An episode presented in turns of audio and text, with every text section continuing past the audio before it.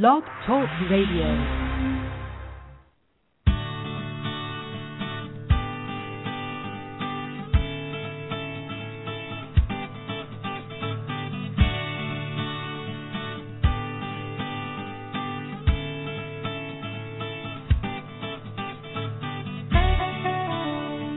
from Lives in the Balance.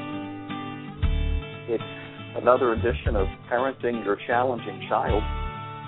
Dr. Ross Greene here. Delighted to have you with me today. And, um, well, today is Parents Panel Day. Um, always one of our favorite programs of the month. Um, and it's the month of February, and it's the first Monday of the month of February, and so that's what we do on the first Monday of every month, parents panel. Um, I know that we have one of our parents on the uh, line with us already. Uh, Susie, how are you today? Very well, thank you. And you, Dr. Greene? I am doing well, and we are waiting for Kathy to call in, but um, well, let's start anyways, shall we? Sure. Um, I usually start by asking you if you have anything on your mind today. Kathy's now with us. Um, Kathy, how are you today? I'm good. How are you? I am well. We have Susie on the line with us as well. Um, uh, Susie, what's on your mind today? Then we'll ask Kathy the same question, if anything. Um, I suppose I just wanted to share with the audience that um, my husband and I just returned from a weekend that we spent um, with our challenging child. He, as many of you know, um, is older. He's 23, and we know that um, chronological age doesn't necessarily equal developmental age, but um, he graduated from college and has now uh, moved to a major city and is working uh, in a startup company. But my point was many times over the weekend, um, I thought of Plan B and how much it has helped our family uh, to resolve chronic problems and teach lagging skills. Uh, we, as I said, we we spent. It, it was just um, time alone with this particular child, and it was delightful. Um, he's taking responsibility and focused and not going out very much and working very hard. Um, and I suppose we call that growing up, right? Um, but that having been said, there there's always um, things that pop up, and and we did have a couple of those incidents but we were able to proactively deal with them and uh, work out a mutually satisfying solution. So don't get me wrong, this particular child is no angel. He's done a lot of really dumb things and um had quite a few lagging skills. Um in fact, the caller last week, uh, one of your callers last week, had uh, a son who sounded very similar to ours. Um, I believe that caller's son was about 10 years old, something like that. Um, but again, I'm just here to say that if you stick with the model and you listen to your child, um, Plan B really does work, and um, it, it was just a wonderful weekend to spend time with him. How nice it is that you now have the perspective of time. Mhm. Um, I know this child as well, and um, I know that there were times when he gave Plan B a run for its money. That's exactly there right. were, yeah, there were things he was doing that we were very skeptical and dubious about whether Plan B could actually get the job done. It took several attempts to get the Plan B ball rolling, and we were in an incredibly serious situation, one that almost translated out to uh, residential placement. But didn't. Wow. Um, But yeah, no, we uh I uh the model just always gave me hope and restored my patience and gave me a understanding and perspective that um these children don't choose to be explosive, you know, that this isn't their idea of a good time. And it's just lagging skills and a demand for these skills and unsolved problems that um, is a based on the neurosciences that's a kinder more compassionate way to view these children not only that, it's true. yes But always nice to have the benefit of hindsight, obviously. hmm Um, but wonderful to know that he is being a reasonably responsible guy who is um, living in the real world and um, doing okay. Tell me how uh, you said you had a few hmm mm, episodes over the Mhm. weekend, but I'm just curious to what degree is explosive anger still a problem for him in his life? Interesting. Um he still has difficulty dealing with people who he perceives to be uh not as smart as he is. He he uh finds that very frustrating and um I think you know he has to talk to himself to uh remain civil and um in some cases have a working relationship with people. Um and sometimes he's had uh somebody else in the company deal with a particular person if he's just really unable to uh handle it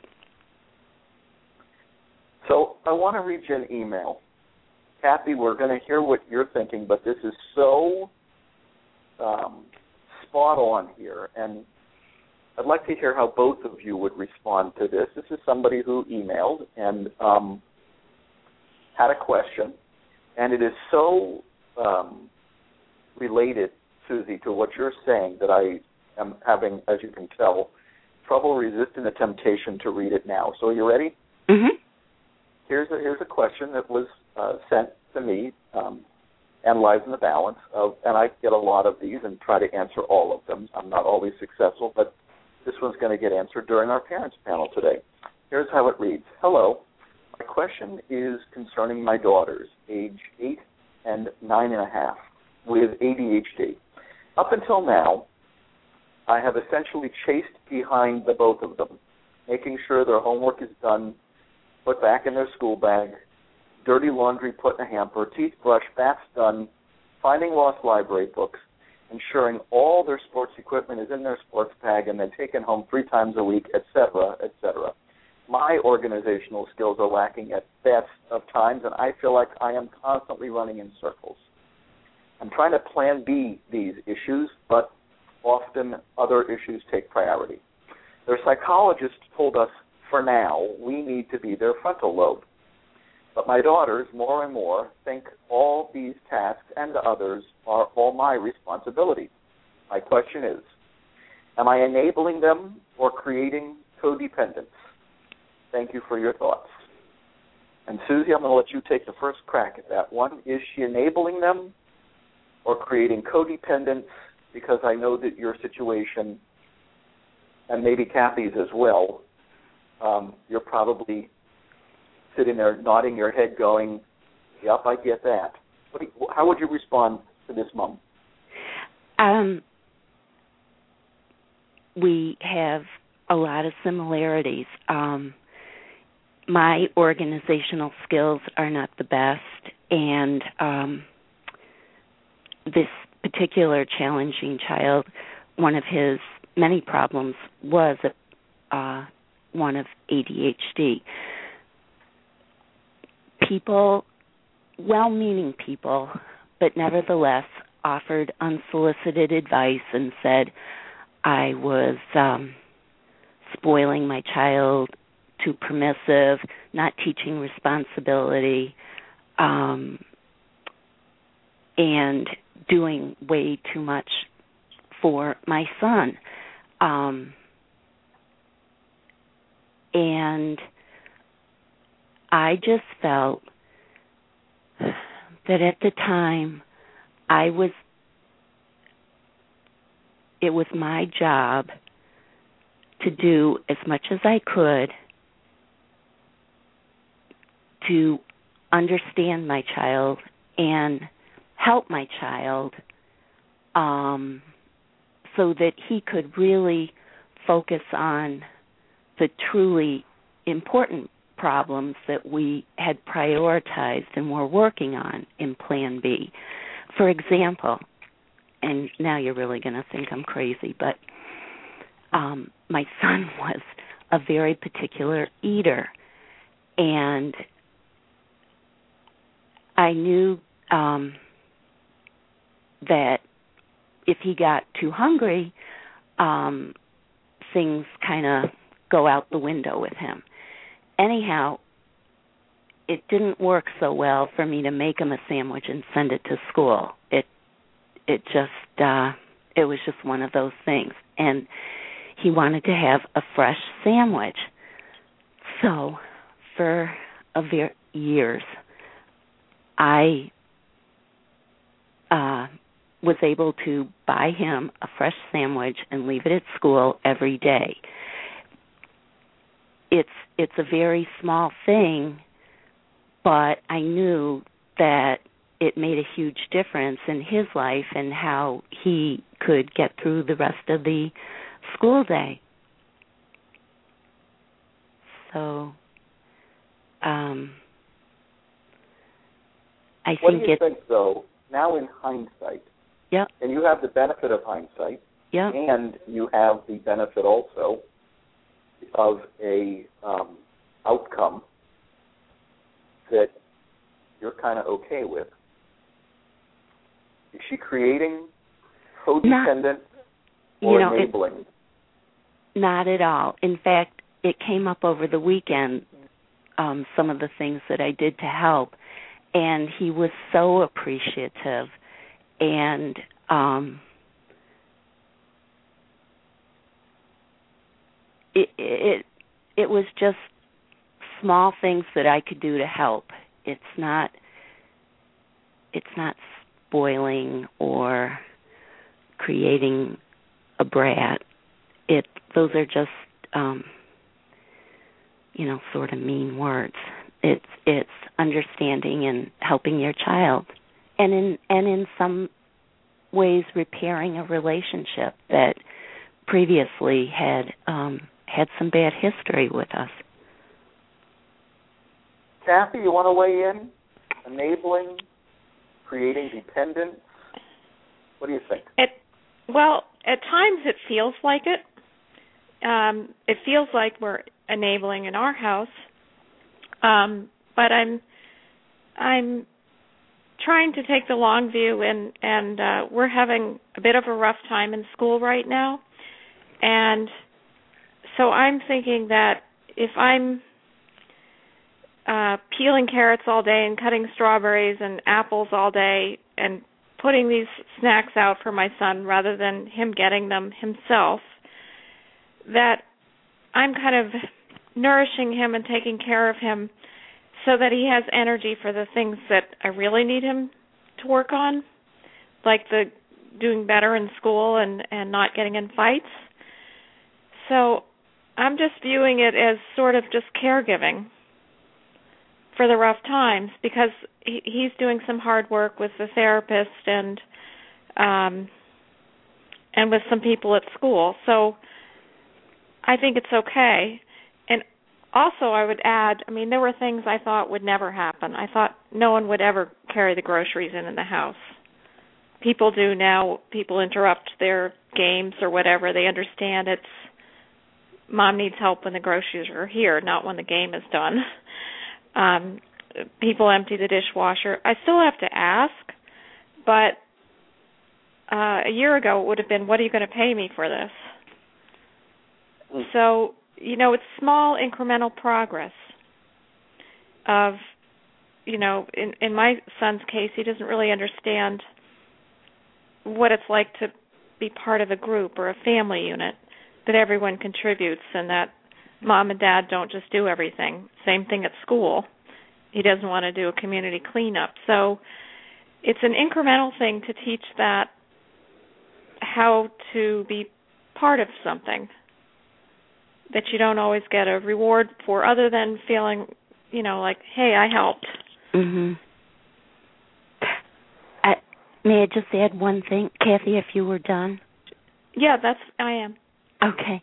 Um, I think I believe the email mentioned something about uh, that the parents are the frontal lobe for their child, and I just want to um, emphasize that that is a temporary um, a temporary thing that the that the parents do. I think you say in your book, Dr. Greene, in The Explosive Child, that um, once the child acquires the skills that he's been so badly lagging behind in, he fires you.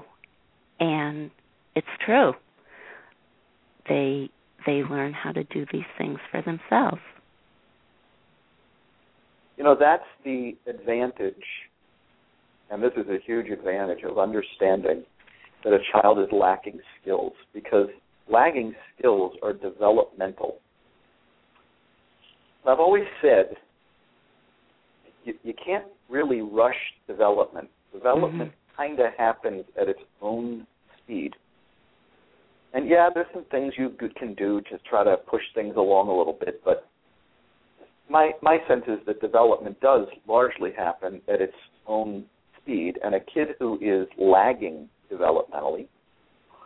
A lot of the trouble we get into with kids who are lagging developmentally is when we push them so hard that we're pushing something that does largely operate at its own pace, and therefore pushing it is actually rather counterproductive. Keeping an eye on it, not counterproductive having a good sense of what skills your child is lacking and where he is in the acquisition of those skills, um, not pushing, um, not counterproductive.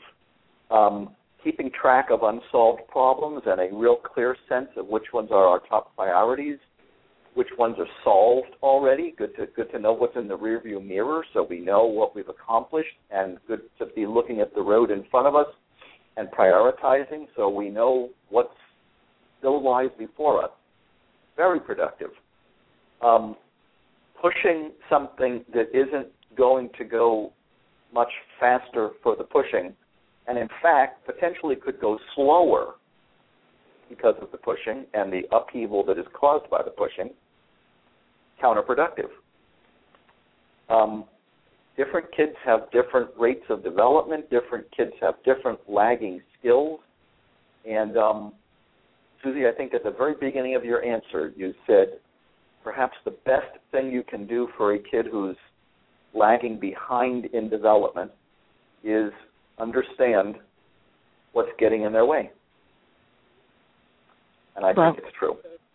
Actually, I think you're the one who said that, but um you're the one who said it today. God okay. knows I don't have to be the only one saying it. Um yeah, and and in our particular situation, you know, when you talk about prioritizing the skills, our son, I really felt could only work on one thing at a time. Um and that was that was for a very long time. It was just one thing. And sure I had doubts. And um his father was pushing for two or three other um, skills to be worked on, but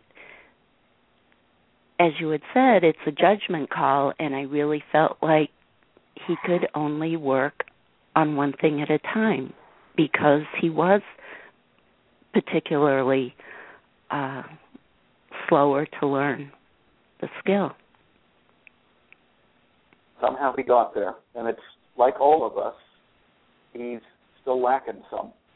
Mm-hmm. Um, hopefully, the ones he's picked up along the way are helping him compensate for the ones he's lacking. I find that so long as we are collaborative and so long as we are understanding and so long as we're communicating and so long as we preserve the relationship, mm-hmm. um, eventually that's the outcome that occurs most often. Now, I have to tell you both, Kathy, we do want to hear if you have anything that you wanted to bring up today. And then we have two callers waiting. Oh, great. Um, we're going to take take today. So, and one I think is somebody who I asked to call back from last week because we didn't have time last week, so we're going to take her first. But Kathy, anything on your mind today that you wanted to make sure that we talked about here on the Parents Channel? Well, I was um, just going to make mention of um, there are some something going on in Maine. Um, there are rule changes around um, uh, Maine's rule governing phys- physical restraint and seclusion in school in schools, and uh, these rule changes uh, were adopted in July of this year, and a, a, whole group of different stakeholders were involved, including a friend of mine, um, in developing the new rules. Um, and there, there's a lot in them that goes to protect students from unnecessary use of seclusion and restraint. And so the law was was passed and and went into effect and um schools are having a hard time with it um based on probably a lack of training and understanding. And the Disability Rights Center of Maine put out a a, a short um sort of a cheat sheet defending uh, um the use of the new rules. But what struck me about it was that um, there were a couple of incident reports on this um, where um, people, teachers were saying we can't use uh, restraint, and the the law is saying yes, actually you could in this case. But I'm thinking that what struck me is that I think people are are sort of losing their common sense and in one case, um, I'll just read it. Um, on the first day of the school year, for example, a kindergartner refused to leave the pr- playground. And I just thought, and that's all the information that we have. But that one sentence made me think, and we're going to need a policy of restraint and seclusion for this child? um, it it it just seems like such overkill and such a wrong message um, to to even uh, there was another one where a five year old refused to enter the kindergarten classroom and the child was throwing a tantrum in the hallway when allowed to con- continue doing so because the child was not a danger to others or himself. And i'm um i'm just sort of wondering I guess what because either of those children could have been mine, and mine is very sensory defensive. So to touch him at, at either of those points would have been um, produce worse behavior in him. And I just sort of feel like it it, it seems like there's a, a loss of common sense and um, I don't know. It seems like there must be a better alternative. Obviously, Lives in the Balance has a lot to offer, I think. Yes. I mean, my attitude on restraint and seclusion, no matter where it's used. I'm sorry, what did you say? My attitude on restraint and seclusion, no matter where it's used, whether it's in a school or an inpatient psychiatry unit or a residential facility or a prison or a therapeutic group home, all places where restraint and seclusion procedures are sometimes used, is that it is often used as an act of desperation, often used emergently in response to unsolved problems that haven't been identified yet and aren't being worked on. And often, almost always, the byproduct of Plan A. And so um, it's great. I think it's a very good thing that schools are now um, knowing that those procedures are ill-advised. Um, but there's a long, but, but you know, like the inclusion movement, which was a wonderful thing, except that we threw kids with special needs at teachers before we prepared the teachers mm-hmm. to know enough about those kids to actually be able to help them. And sort of told them to do it without them really having the training or know how to pull it off. There's a lot that needs to be done besides simply saying, don't do that anymore. Don't do restraint and seclusion anymore. It can be done.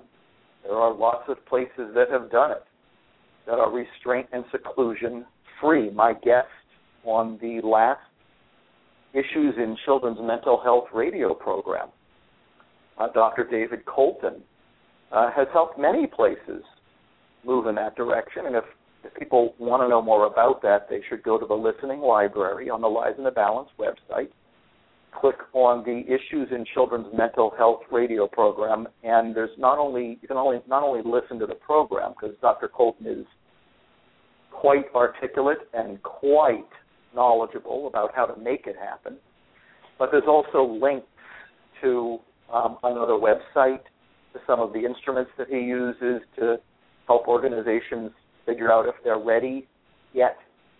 Um, and so there's a lot going on in this field that could be very helpful to educators in whatever state who are trying to move in that direction. But I think the most important things to know are um, these are usually acts of desperation that occur in the heat of the moment on unsolved problems that haven't yet been identified, and almost always in response the byproduct of Plan A.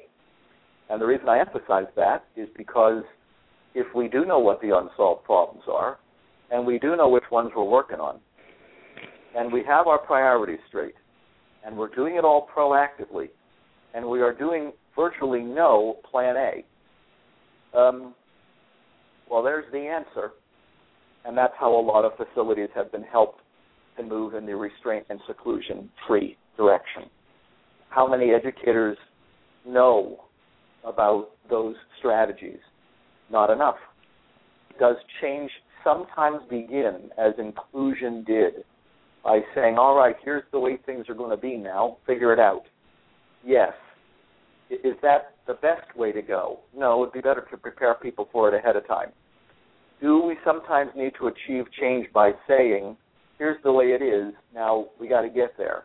That's the way it sometimes happens, especially when things are being legislated. But, so am I happy that this is now a major focal point for a lot of schools in a lot of states? Yes. Um, do a lot of them need a lot of help getting there? Yes. That help? Yeah, that's good perspective on it. Um, definitely. I I I just have a hard time reading those things about kindergartners. I mean, it just seems so. Have we lost our sense? what happened to you know the kindly? I don't know, ed tech or teacher who stays behind with the t- the kindergartner that doesn't want to go in and figures out something in the moment without restraining them. Yep. And then and um, then look at it more later.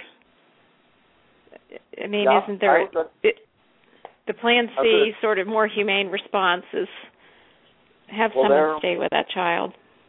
Yeah, I mean, I was at a school mental health conference this week, the last Saturday and Friday, and one of the speakers was talking about um, some rather um,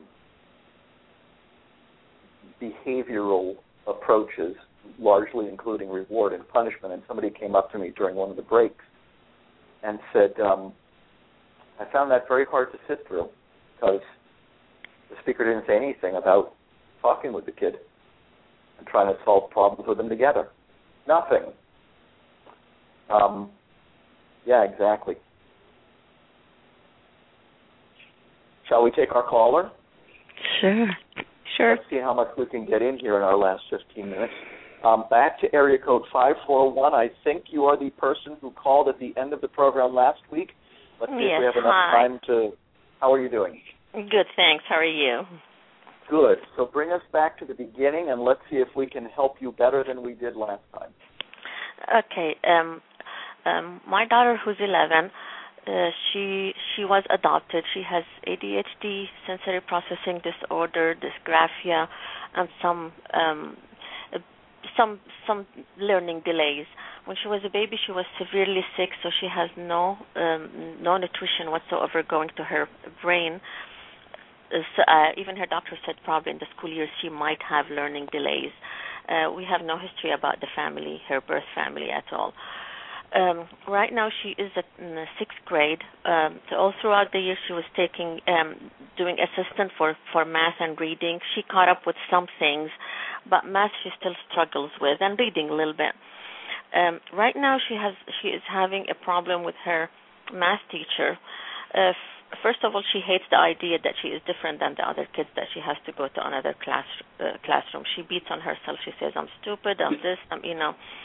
Uh, but she's her math teacher is is almost I feel like they're almost butting heads like he is the kid more than she is. One of the things he told her in a in a parents meeting we were together, he told her that if I was grading if I was grading you I would have given you an F because she was saying she does okay and she focuses. Her problem is she'll do okay um and then 2 weeks later when they get back to it, she doesn't retain the information if they don't keep working on it. So he's telling her, you don't pay attention, you don't care, you don't. Um, uh, so, so that's one of the main things. My biggest thing for me is I have talked to him. I sent him articles. I sent him your website, and he always says thank you. Um, I I sent her other teachers that she has dysgraphia, and I sent an article, few articles about dysgraphia. We went to a meeting. They said they're gonna provide her with a computer. She gets her report card yesterday, and one of the things is she still doesn't know when to capitalize. She, her handwriting is messy. That was just two days ago, and I'm thinking we talked about this, and I sent you articles so you'll know what it is. She said she doesn't know anything about it. The other teacher. My point now, she is she broke down on Friday and she said, I will ask you every single day to get me out of that class. I will cry, I will scream, I hate it. I mean she broke down. She was she was saying that she absolutely hates it and I'm stuck not knowing how much I can educate these teachers when I lack a lot of these skills and I lack the organization, which again I get accused like the other parents that, you know, if I let go of something that that I'm teaching her to be lazy, I'm I'm uh, enabling her. I'm doing this, um, and if I was organized, she would have been organized. Uh, and or get her out of that class, go to a regular math class, and get her some extra assistance because they have another class that is just help with homeworks and things like that. If she stays in this class, she's losing her self confidence that she's feeling stupid, stupid, stupid. I put her in another class, she's not going to do probably as well, and she's going to feel stupid, stupid, stupid. Either way, I feel the most important for me is her self confidence at this point. Education is very, very important, but if she loses self confidence, she's losing everything. And I just don't know what to do. Well, here's the good news about calling into the parents panel. Mm-hmm. You get some advice from people who've been there too, and I Yeah. happen to know that both of our parents panel members um, have been through similar things to what you're going through. Mm-hmm. Um, parents panel, you want to weigh in? Um, well, I'm I'm wondering if your um, this is Kathy. I'm wondering if your um, child is on an IEP. Yeah. hmm They are. Yeah. That's the one that she absolutely hates. And, and Kathy, why'd you ask that? Well, for the reason I ask that is um, without an IEP, it's very um, hard to get schools uh, to do anything. Um, and it, it it's hard anyway. Um, but I I think um, from my own experience, I did a lot of research and passed along a lot of information, and it wasn't always well received. Um, schools tend to um, the, they're they tend not to like to be told what to do. Mhm. Um, so it, it, it's a challenging relationship for you to manage. Um, there's a, a wonderful website called Rights Law that has some tips on on managing that relationship You want to um, that helped me a lot. It's Kathy, W. spell that for us because it doesn't sound. It does not spell the way it sounds. Okay, it's W R I G H uh, T S L A W. It's wrightslaw.com. Mhm. Okay. And uh, Pete Wright, who is um, who founded the website with his wife, um, gives some wonderful information on how to make that relationship work better Okay. at school. Um, and I'm finding actually that Dr. Greene's model, a lot of the language that he uses is very helpful when you're having school meetings. Um, so I, I'm trying to phrase things in terms of I wonder if there's a way, or the problem I'm seeing here is, and inviting them to to collaborate in the solution. It- Um, those are just some some tips, but uh, it, it, it is a it's. I think how you approach it matters quite a bit. Susie, you want to weigh in? Um, sure. I just have to say um, again that it's great that the caller has um, found the website and found this program and is uh, trying to address the problem. I too, I, I found it incredibly difficult to deal with our school. Um, I tried to find one person who was supportive um and sort of understood my child um i i continually had to provide an explanation to this person that that that my child wasn't trying to be manipulative or spoiled or or um bratty that what what my child is exhibiting are some learning difficulties, learning disabilities of sorts um, in these areas of flexibility, adaptability, problem solving.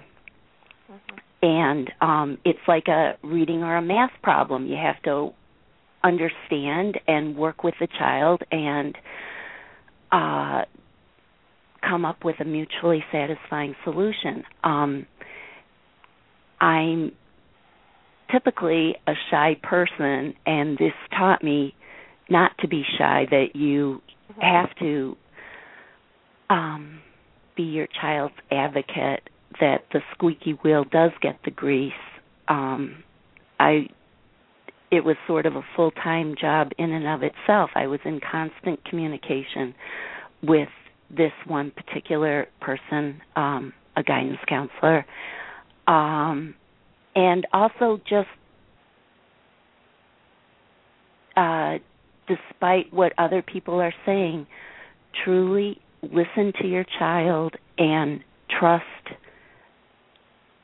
trust what he's saying and uh, trust your instincts. Yeah, yeah. You know, one of them, I think, one of the issues that parents face sometimes that sometimes uh, in her previous school and even now in the morning she is just either exhausted or overwhelmed or mm-hmm. you know sometimes she'll just break she doesn't cry a lot but sometimes she'll just mama i'm so nervous. Mama i'm so scared. Why? I don't know. I don't know. Then i will just call the school and say she's going to be late today and i go and i have a cup of tea with her in the morning and i'll bring her back. She's okay by then. But again the attacks that parents get like like i'm encouraging her not to care for school uh what is wrong with her there's nothing wrong with her she doesn't have a headache she doesn't have a cold she doesn't have mm-hmm. and um and i try to explain that I mean, what a coincidence that that we adopt this little girl, and she has exactly what I I had ADHD, but that was never diagnosed. But I remember I would get overwhelmed and scared for no reason, you know, and I would just shut down. And but I f- I feel like I feel with her, but I get accused that I'm jeopardizing her her school, jeopardizing her future, jeopardizing and um and they say she takes advantage of, me. And as much as I tried last year, she got in trouble because she opens her mouth very quickly and she says things that she doesn't mean before thinking. And her age group, they're a little bit more sophisticated, and sometimes they, some of her friends were conniving that she would get in trouble. When I tried to explain to the principal and again sent articles and to her teacher that one of the issues that that she she doesn't she doesn't have the pause button in her head. Still, it's not developed so what she's saying is not out of being rude or trying to get in trouble or or you know it's just she she, she doesn't pause. Again, uh, you know they said no no she should know by now. She's you know she's 10 she's 11 uh, and and like you said it's a full time job. I keep on looking for things. I keep on sending things. I keep talking to them. And you patiently have to just you know keep reiterating keep telling them that um she's not doing this on purpose. If she had a reading problem, you'd figure out the problem, get her the help that she needs, and work it out together. Um, I, I just wanted to also mention to you, uh, you had said that some problems. This is reminiscent of some of the things that you had difficulties with growing up, mm-hmm. and I too shared that. Um, I tried to look at it as a wonderful opportunity for me to try to solve some of these um, difficulties that had been haunting me for for quite a long time and and it was a great opportunity for me to learn new skills mm-hmm. that I was trainable too. Yeah, yeah. Yeah, I mean for me I feel like I'm just spinning wheels the whole day and nothing gets done you know to be around the house to be with my child well that's because be... you're right in the middle of it you you got to take a couple steps back and look at the big picture um and and which is easier said than done when you're right in the middle of this. yeah, and I don't know which one of the moms that said that um your son I think has very you know food sensitivities and and uh, mm-hmm. you know and my daughter is the same uh, same thing. Sometimes I just drive down there and I'll take her something that I know she might eat. You know, the school is not far, but this is again you're spoiling her. You know, if you don't feed her, she'll get hungry and she'll eat something. you know. You know uh, what this this plan B is just a different way of looking at your child and you're trying to understand and you're you're helping your child. You just have let to let me weigh in. Let me weigh in briefly because we only have a, a, a half a minute left here, and I do want to thank the caller for calling in, and I hope we've been helpful.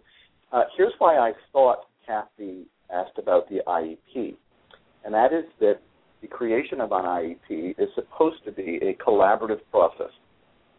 And some school systems do that better than others. Some school systems collaborate with parents on the creation of an IEP better than others. But the kid, the person who often gets left out in that collaborative process is the kid. So an IEP is frequently a document that has a bunch of solutions in it that we never ask the kid about. That's a big problem with a lot of IEPs. I want to thank our parents panel members, Kathy and Susie, for joining them today. I thought this was a wonderful program. I want to apologize to our caller from area code 207 for not getting to you today, but we will be back again next Monday doing this all over again, and I will have you go first next Monday.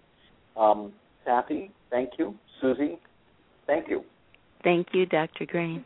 Thank Bye, you. Kathy. And, um, Bye. Susie. and, and as I said, we'll be back next week doing it all over again because that's what we do here at Lives in the Balance, and that's what this program's for. Till then,